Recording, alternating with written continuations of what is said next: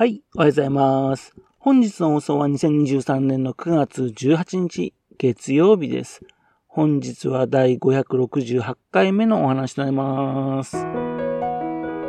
のチャンネルは福島県郡山市在住の特撮アニメ漫画大好き親父のぴょん吉が響きになったことをだらだらと話をしていくという番組です。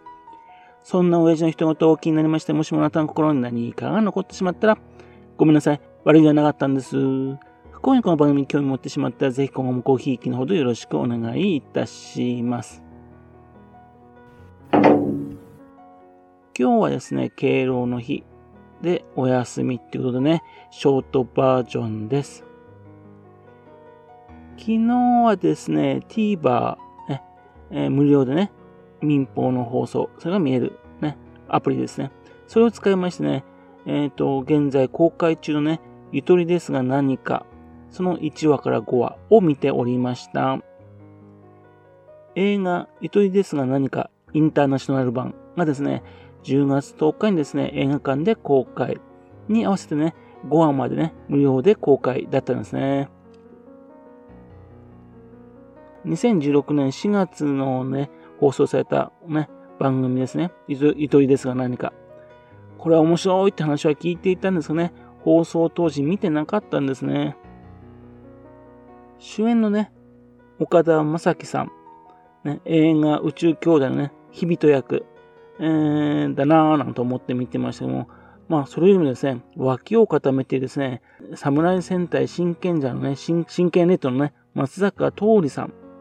それから青い炎のね、炎を燃えることですね、柳楽優弥さんが出てるっていうのね、そのお二人が出てるっていうね、非常に気になっていたんですね。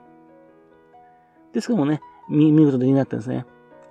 あとですね、あの、1年後ですかね、あの、スペシャルが出てきましてね、純米吟醸純情編っていうのができたんですね。それがあの、2017年の7月に放送されましてね、そちらの方は見ました。そのスペシャル番組かもね、さらに6年ぶりの映画化ってことなんでね、非常にこの映画も気になっております。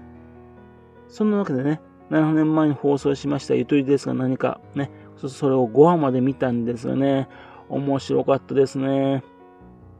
ゆとり第一世代になるとですね、アラサー世代の青年たちがね、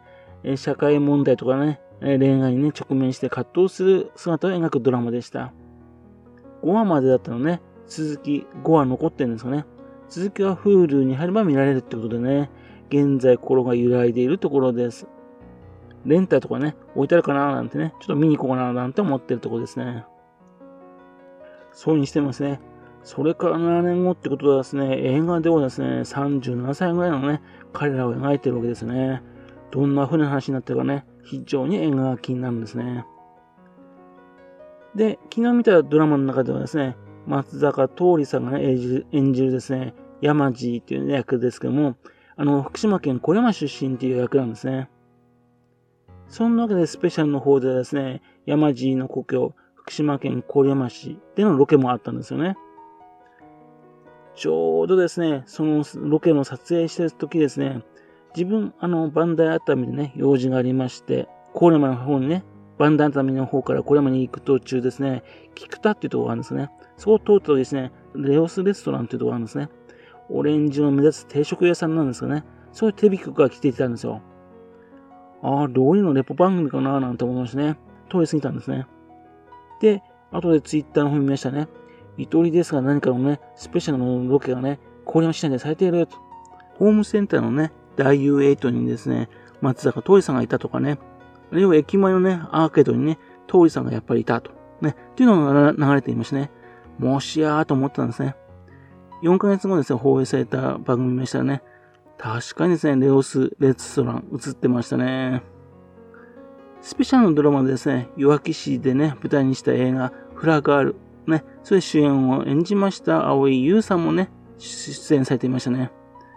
あの、氷山弁を喋るね、女性の役でしたね。山地ですよね。郡山市にはですね、1からね、7までですね、番号がついた中学校があるんですね。郡山第一中学から郡山第七中学まで。ですけども、ドラマの方でね、存在してないですね、郡山第八中学ね、その出身となってるんですね。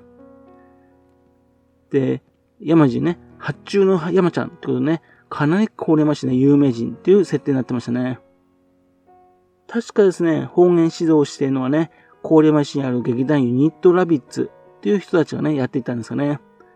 やった後ですね、高山弁がね、登場しましてね、高山市の若い人からね、そんなになまってないぺした、ね、で話題になりました。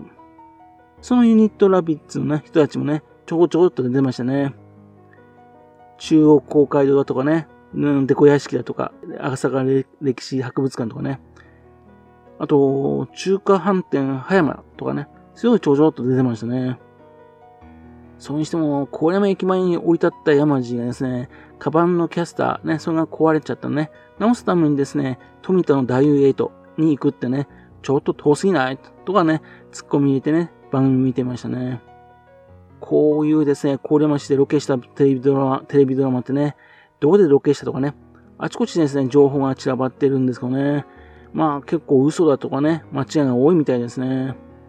どっかですね、正確なやつ、それを集めておきたいなというふうに思ったりとかしました。